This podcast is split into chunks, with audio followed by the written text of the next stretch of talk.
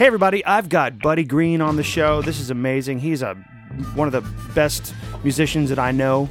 Uh, what a dear guy. And of course, you know him as probably the, the most phenomenal harmonica player in the world. Uh, and he's written some amazing songs. One of my favorite songs, Mary Did You Know? Uh, so much to talk about in his music career, but also just the fact that he was uh, a part of this project with my dad. So, hey, buddy.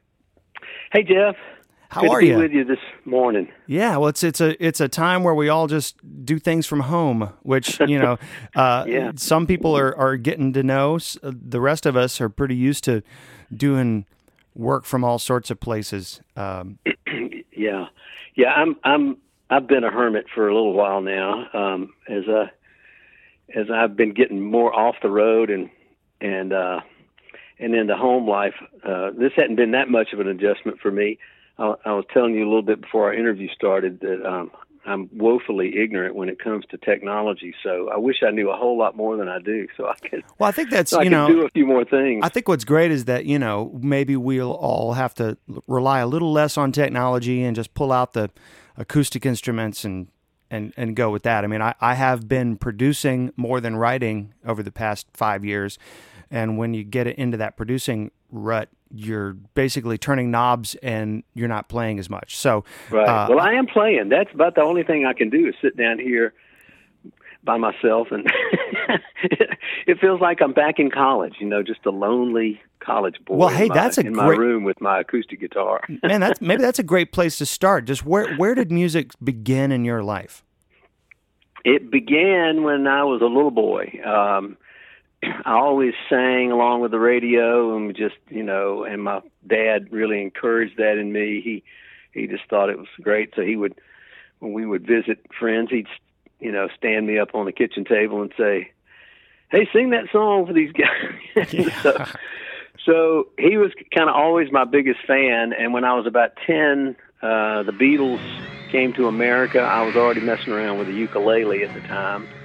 And when I saw those guys, and I mean, like so many people in my generation, um, you know, it just it just flipped a switch for me, um, and I, I wanted to do something like that, whatever it was. And so um, I got together a group of friends in the neighborhood, and before long we had three ukuleles and a set of bongos, and called ourselves the Flying Beatles. And and That's awesome. And then with, within about a, a year, we had traded up to guitars and drums, and uh, the name had switched to Buddy's Buddies because I was kind of the obvious front guy. And uh, that I had uh, we had some version of that band for about the next four or five years. Um, and um, after disbanding, um, it was probably in college that yeah I, that I picked up my acoustic guitar and just started messing around with that and and um, during my college years, it, it kind of the the spark was you know sort of reignited, and um, and I started discovering the kind of the roots of music, of popular music anyway. so you know blues, folk folk styles of music like blues and country and bluegrass, old time. And where in And where all- in the U.S. was this taking place? Right? And where'd you go to school? Where'd you grow up? Uh, uh, well, that would early on. Let's see, my first two years were at Presbyterian College in South Carolina, and then I ended up back in my hometown of Macon, Georgia, and graduated from uh, Mercer University.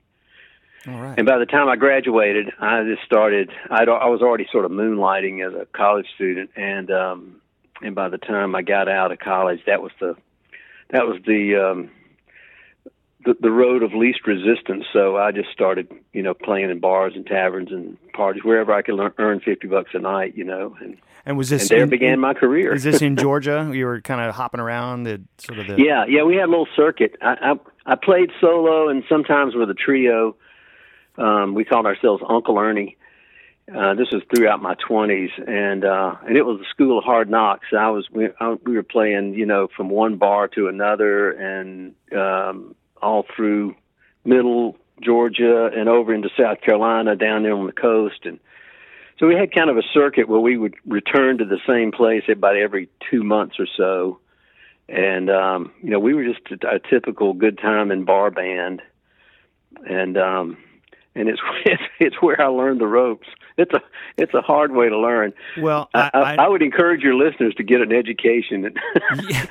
well, I definitely know. Uh, I, I definitely I've been a bar band for decades myself. So there's yeah, you know what I'm talking about. Yeah. It's uh, I mean, it is it is a it actually is it's a great proving ground, you know, um, especially if you want to be a performer and, and learn how to deal with an audience. Uh, yeah, I mean, with an audience that could care less whether you're there or not, or or that wants to engage with you in a good or a bad way. So I mean, there's so, so many things that you don't learn in music school.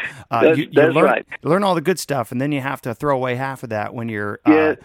Uh, but yeah, learning how to handle hecklers. That would be one chapter in my book. Uh, handling heckl- hecklers. So you were playing guitar in the band. Uh, when did you pull out the harmonica? Or has that always been part of your uh, your life? No, uh, it, it came really by the time I, I was in starting college. Um, I uh, I saw a couple of friends messing around with them one day, and and by this time I you know, I was already I had I think I yeah I had tried the harmonica when I was like ten or eleven because John Lennon you know played and.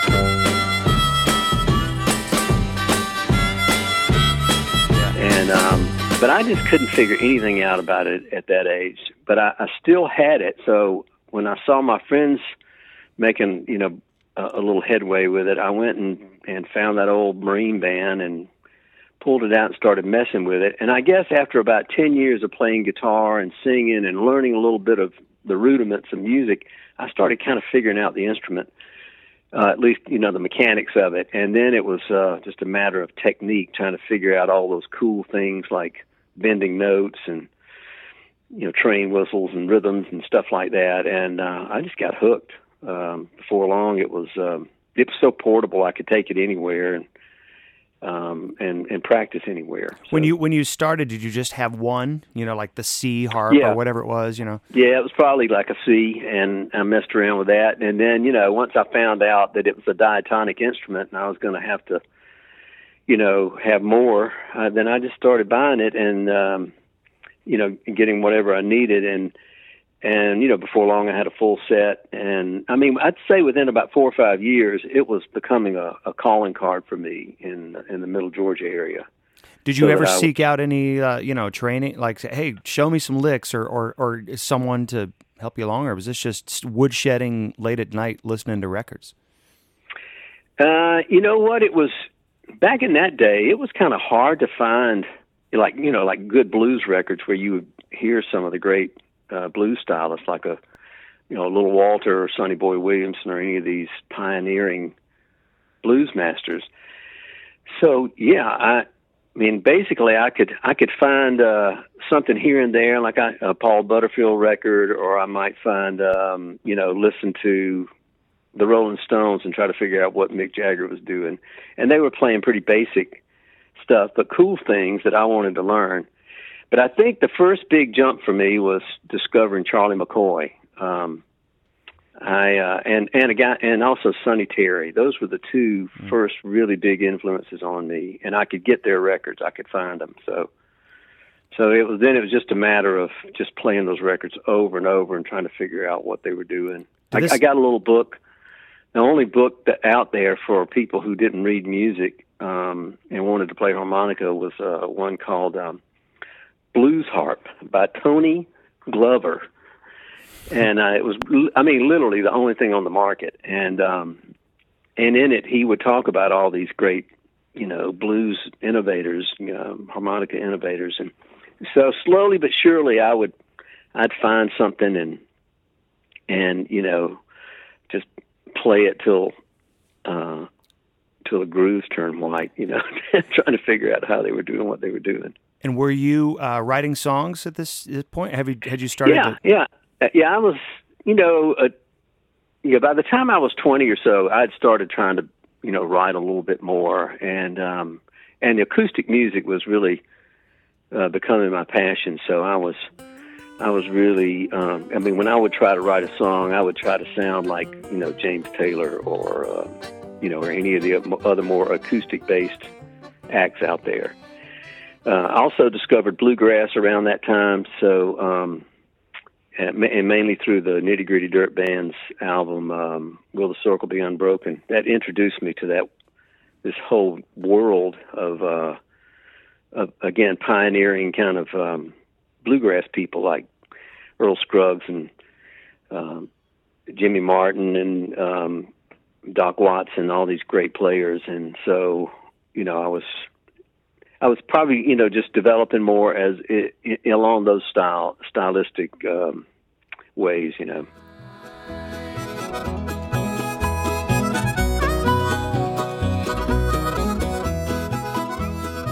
So I guess you know this being way back then, uh, yeah.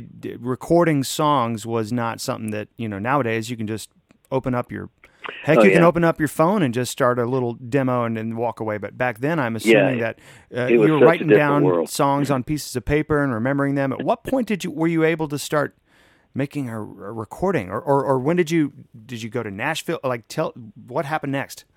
You know, you're right. It was such a different world. That was such a holy grail to you know to be able to get a recording contract. It was. I mean, there were a lot of gatekeepers to get through to, before you could find yourself with that opportunity. And along the way, you might find a way to, you know, somebody that had a reel to reel recorder who could, you know, come capture a performance in a bar where you were playing. And I still actually have some old cassette tapes and things that uh, from, you know, homemade stuff we did. Oh, and I made a few demos um, towards the end of the 70s and early 80s. By this time, I was really thinking, you know, it might be time to go to Nashville and and see if I can really make it. And um, but you know, let me jump ahead because about 1983, I got a job um, playing with Jerry Reed, the country music star. So that moved me to to Nashville. And by this time, I, I had you know some decent demo stuff that I'd done in Macon, Georgia, where I was from, and I brought that with me. And you know, I just started trying to meet people, you know, publishers and producers, and and I continued to make demos and all that. You know, I just did what people normally did when they came to town. They were just like pounding the pavement, knocking on doors, meeting people, playing showcases wherever you could, and and uh, after I, during that, that was a four year job I had with Jerry Reed, and by the end of that period, I had also been developing as a songwriter and mainly a songwriter of um, of gospel music. Uh, Christ, I, I had become a Christian about the time I moved to Nashville, so I was writing a lot about my faith, and um, it came to the attention of a you know a mover and a shaker in Christian music, and um,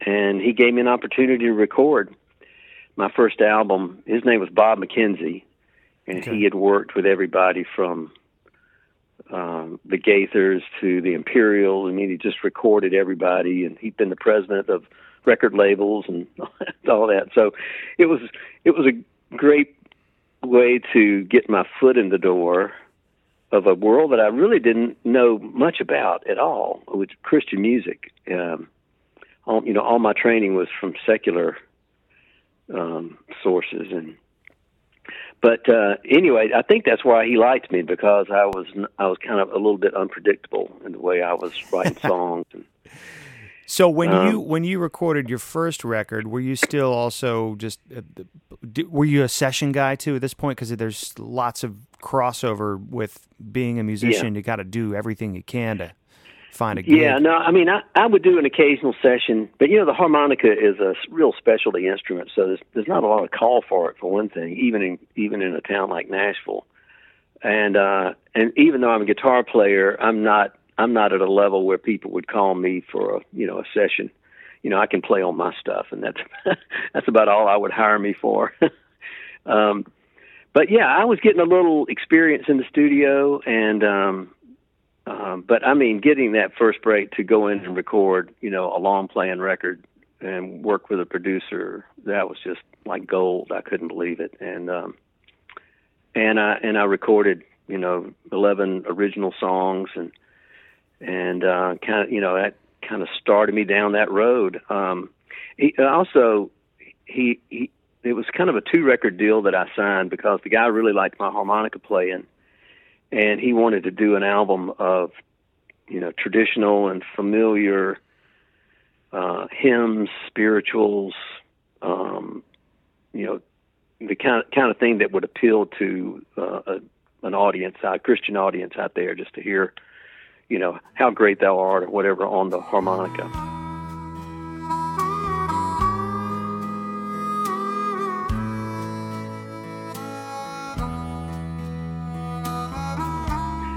So that was the second album was that, and both of those albums really kind of uh, gained me a little bit of attention, and I started touring with the Gaithers about that same time. And again, because Bob was a good friend with Bill Gaither and introduced us, and Bill kind of liked me for the same reason that Bob did.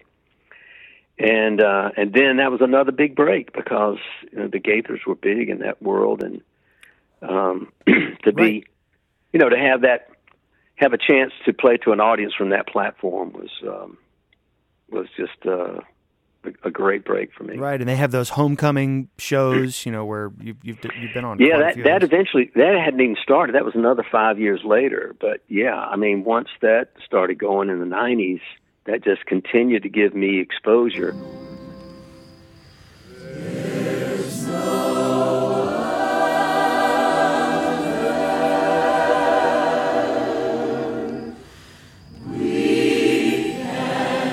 By this time, I, my, I didn't have a record label anymore. I was already, you know, whatever records I was going to make, I was going to do independently.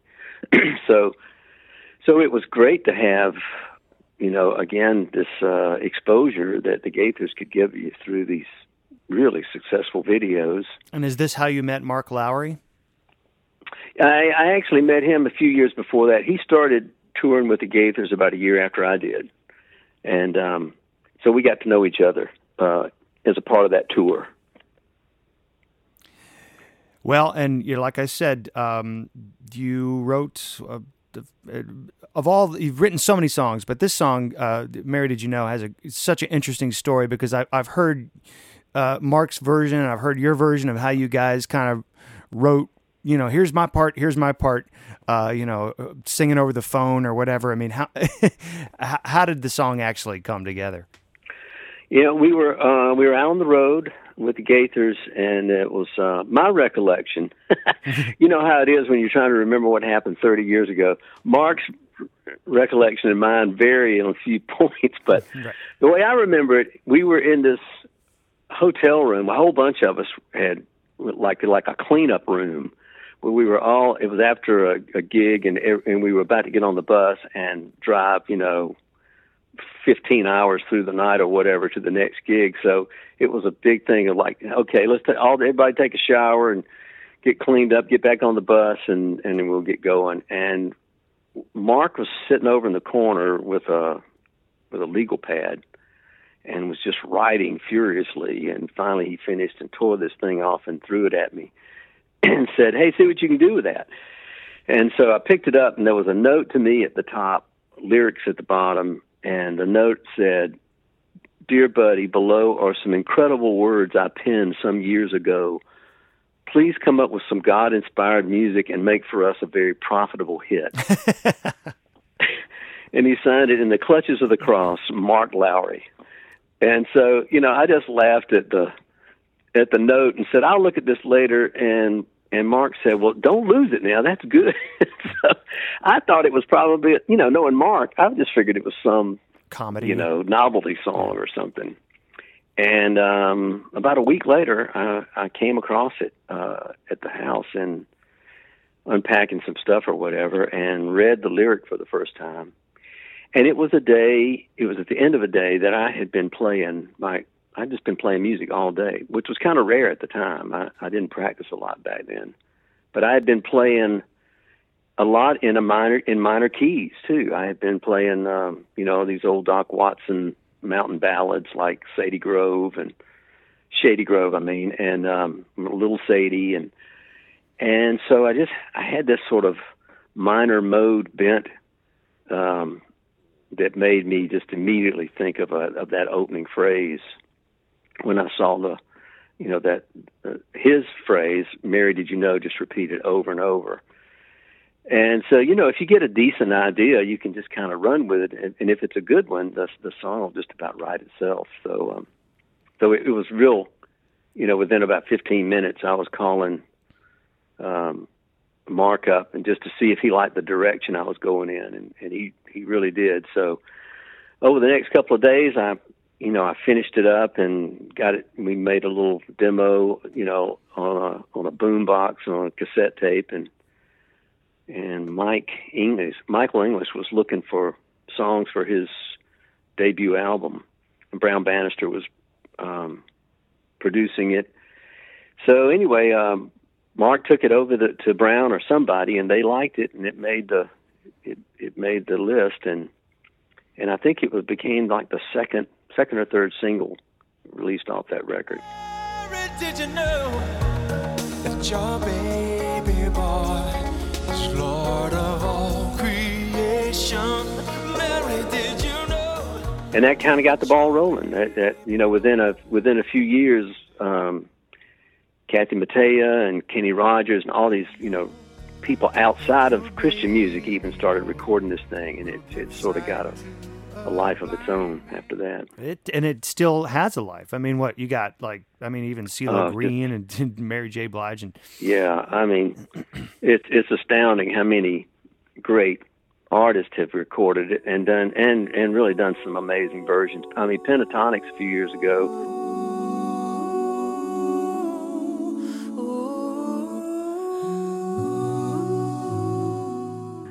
I didn't even know who they were. Same thing with CeeLo Green, you know. And this child that you delivered was soon delivered. Like, so I think I've heard that name. What do they do? And you know, and then I'd go listen to the results, and I just could not believe, uh, you know, how this song just continued to um, uh, lend itself to new and and and great treatments. Um, so, and that's I remember I, I got one. Can I tell you one more story sure, about this song? Yeah, yeah. When Michael English recorded this for, at the first time, you know, I had done my little folky version of it uh, on the demo tape, and I remember um, somebody on the session told me that they had recorded, you know, worked on this song that I was a part of, and I and I said, "Oh yeah, that's great. I'm so excited about it being on the record."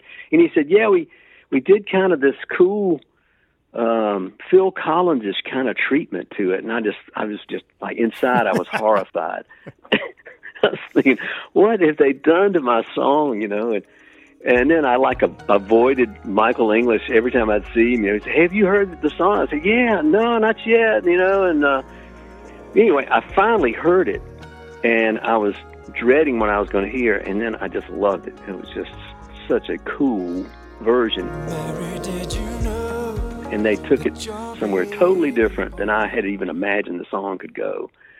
And right away, I just realized, wow, this is what you want as a songwriter. You want to be a part of a song that is not limited, that lends itself to various treatments and arrangements and all. And yeah. So, well, so it's been that kind of song. Yeah. Yeah. Well, like like I said, you know, it's it's the it's it's the song, all the stuff that happens around it, production or interpretation or the you know even styles. That, that I mean, it's a it's a great song that could live in every one of those pockets, and um, and that song means a lot to my family here, and to, of course to everyone around the world. So thanks y'all for writing that. And, um, I well, just want to let was, you know, we, we sang it at the bar. You know, like I said, I've, I'm a bar musician. I still play down on Broadway in Nashville. And I don't know, it might have a decade ago, I did a, invited a bunch of people to do like a, a, live stream concert. See this, we were live streaming back then.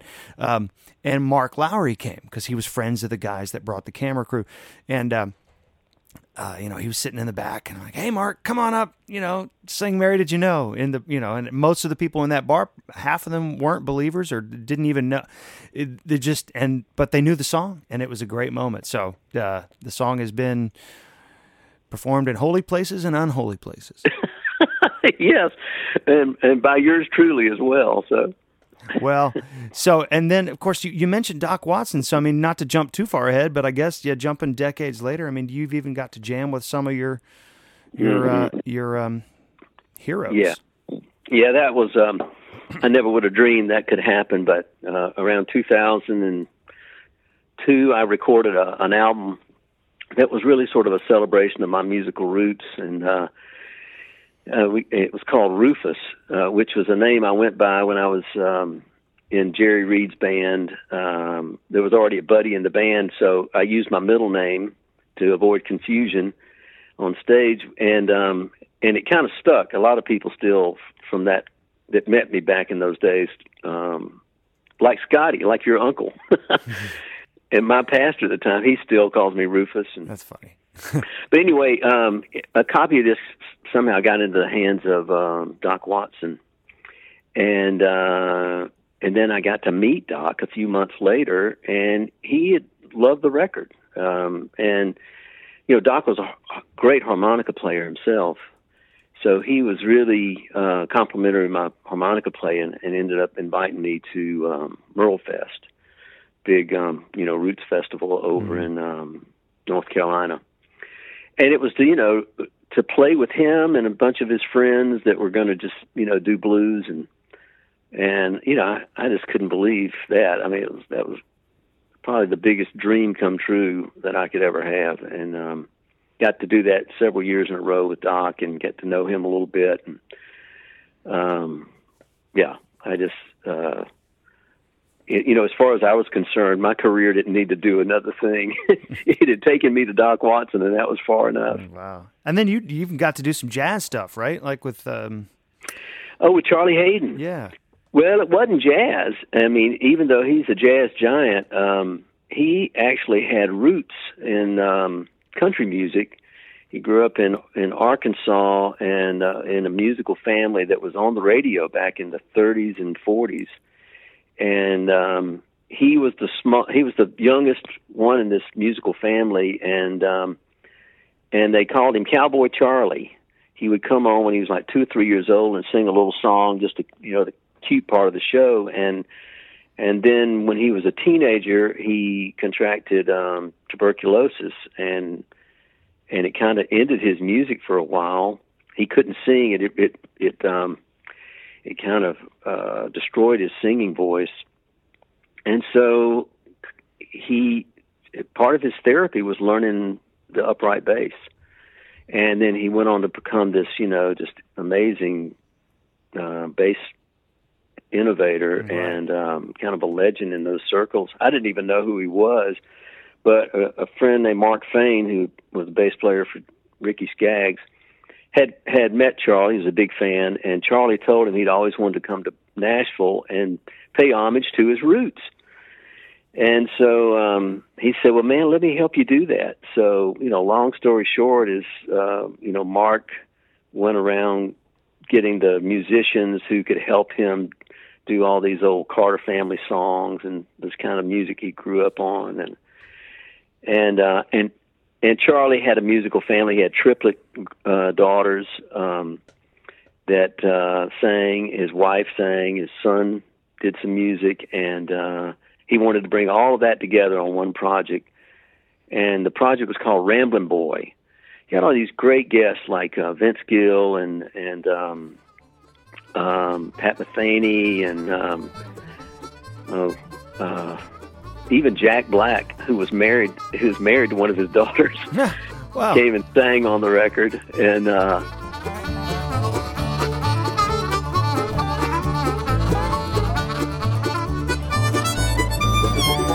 now I've got no money, got no place to stay, got no place to lay my head. Chickens crow for days.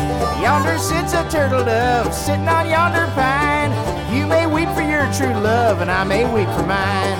Fare thee well, old Joe Clark. Fare thee well, I say. Fare thee well, old Joe Clark. Uh, it's just a, it's an amazing record, and I think it was put up for a Grammy. I don't, I don't think it won, but it was. Uh, I was so proud to be a part of it because uh, you know the the players that were on there were just you know top top level players. Uh, people like you know Jerry Douglas and Sam Bush and Bela Fleck and wow. Bryan Sutton. And all these all my heroes were we're playing. So to be able to get on a couple of songs with them and um, and uh, it was yeah another, another dream come true. Well, it was a dream come true to have you bring your harmonica on uh, this uh, album, My Dad's. You know, it's funny. Everyone who's been involved has only been slightly uh, brought in on what it's about because uh, it was a piece together at a time. It's an old musical my dad wrote uh, back in the uh, mid to late 80s.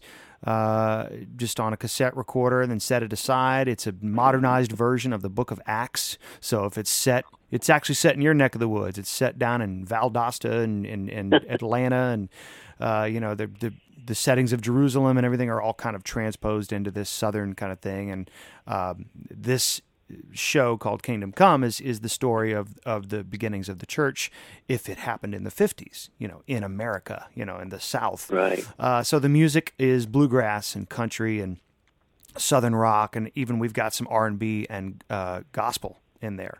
So uh, I definitely, yeah, fact, you know, when I came over, I don't know if I asked this then or not, but let me ask you: Did it's it's it's reminiscent of um, the Cotton Patch Gospel. It's a complete inspiration of Clarence Jordan's, and of course uh, the the show that became Harry Chapin's kind of deal. Very similar. Right. Uh, it's expanded yeah. because that show was was the book of it was a cotton patch it was a gospel so it's the life yeah, of the gospels the yeah life, so life, this this is the next the next chapter right it's kind of part two but it, yeah. it has a lot of similarities to it except that, that it's a full cast and a full ensemble of musicians where like the original was just basically a narrator and a bluegrass you know Greek chorus behind him, you know. So right, we, yeah. My yeah. dad took this idea and ran with it, and uh, so we've got you know some you know, there's a there's a moment where the apostle Paul, before he becomes Paul, you know, he's he's out there wrestling up trouble. So we did a Charlie Daniels kind of song, and uh, that's one of the tunes you did. You know, it's it's yeah. you know he's out there being a you know whipping whipping tail and and uh, so we've got you in there bringing in some cool you know licks you know i mean there's a lot of there's a couple of you know hoedown songs you know where there's a there's a guy that's hanging outside the the varsity in atlanta and he gets healed and he starts up there tap dancing so we got some you know we've got uh, some really nice ballads you know where you know I needed lead lines. You know, I I basically took took the took the record and took my dad's cassette and then just made an acoustic guitar bottom track that would either be a demo or would be the, the foundation of what we built off. It ended up being right. the foundation of what we built off. These little raggedy acoustic guitar things that are now tucked beneath the greats of Buddy Greene and Chad Jeffers and Gordon Kennedy and uh, Glenn Duncan. You know, these guys that brought their um, professional stuff because I don't know bluegrass, you know. So that's yeah. we we got Glenn Duncan to actually be the entire bluegrass ensemble for a lot of these songs. You know, he'd bring his mandolin and he'd bring his fiddle, you know, and then um, I, of course I played upright bass as best I could. Um, I, I've been a bass player for for decades, but I just got into double bass about four years ago, uh, seriously. So this was my first chance to like figure out how to get a good recording sound. You know how to, man, I'm just gonna bow. You know, my dad's like, could you do some bow and stuff on that? I'm like, oh man, okay. So it was a training for me. I started taking some serious lessons, but uh, we built built track by track. You know, so you know, I definitely had the rhythm section covered with you know a lot of stuff that I laid down and that um, and then Chad would bring that little dobro kind of piece there, and then I needed some lead lines, which would basically, you know, you and Glenn kind of covered a lot of the the, mel- the melodical stuff, and then that was yeah. basically, you know, you know, my dad played some organ because my dad's a a B three player, so we've got yeah. moments where there's a there's a black gospel number that r- breaks out in the middle of the show and just it goes to town, and I actually brought in almost you know little under a dozen people. Uh, into the studio and we overdubbed him about five times to make it sound like a full church, you know. So, well, I I won't let you short uh, short sell yourself because um, you're a great musician, Jeff, and so is your dad. And I know this was a great labor of love for you. And putting something together like that from scratch is no easy project either. So uh, you got you got production chops as well, and uh, and I just I just think it's such a cool project, and uh, these are always been the kind of things that I was glad to be included on. Like you know the Charlie Haden thing. Nobody in the jazz world wanted Charlie Haden to do a a country music project, but Charlie wanted to do it, and it's been it was one of the coolest things I was ever a part of.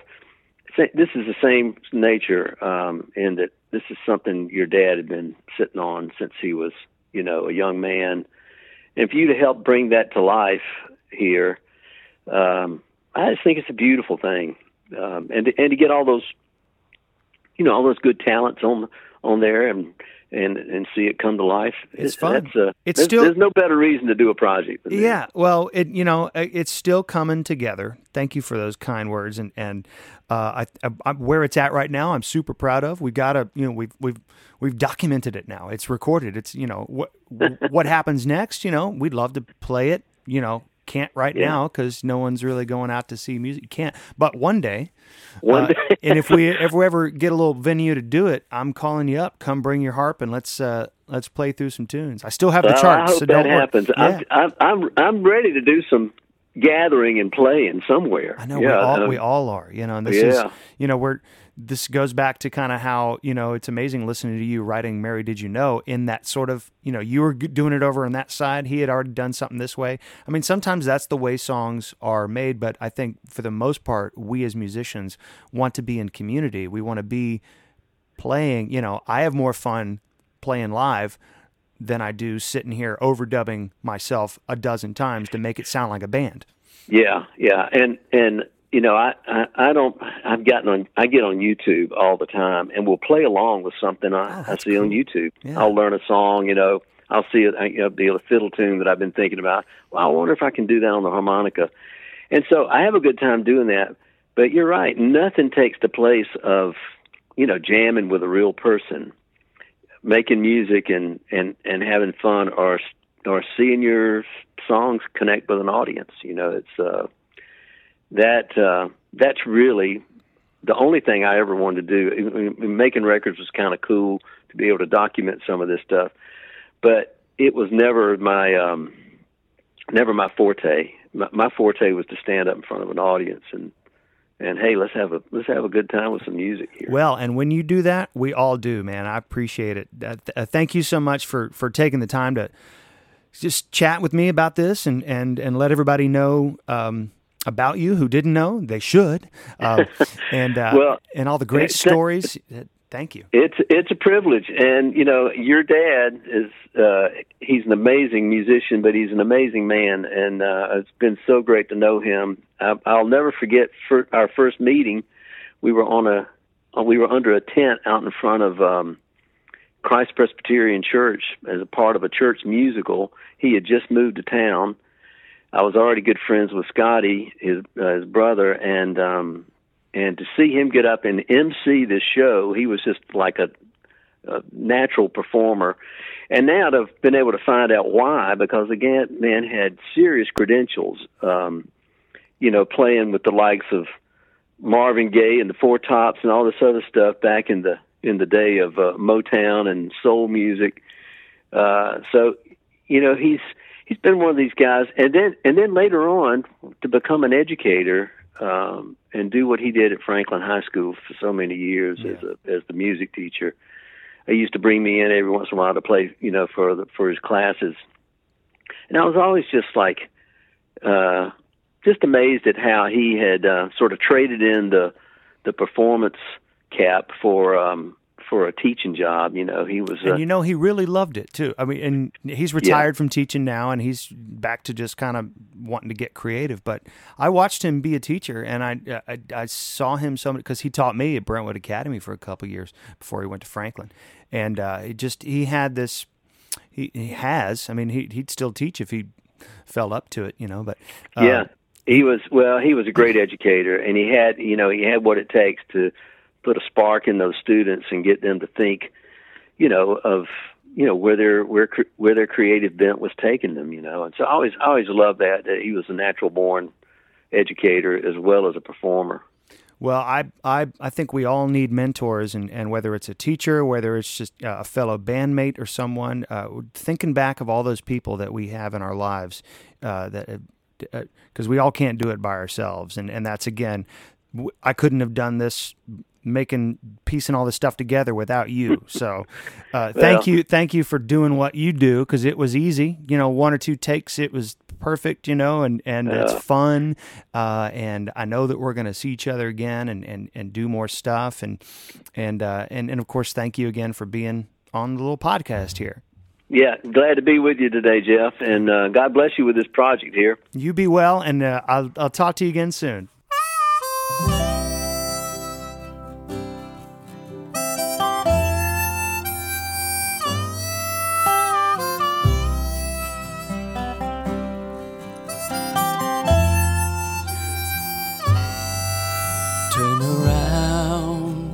See the lover of your heart.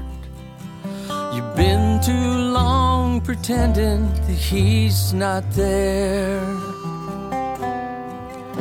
Turn around and see the one who's given all. He's got a lot of love he wants to share. Turn around and see the one who speaks your name. He's never given up his gracious call.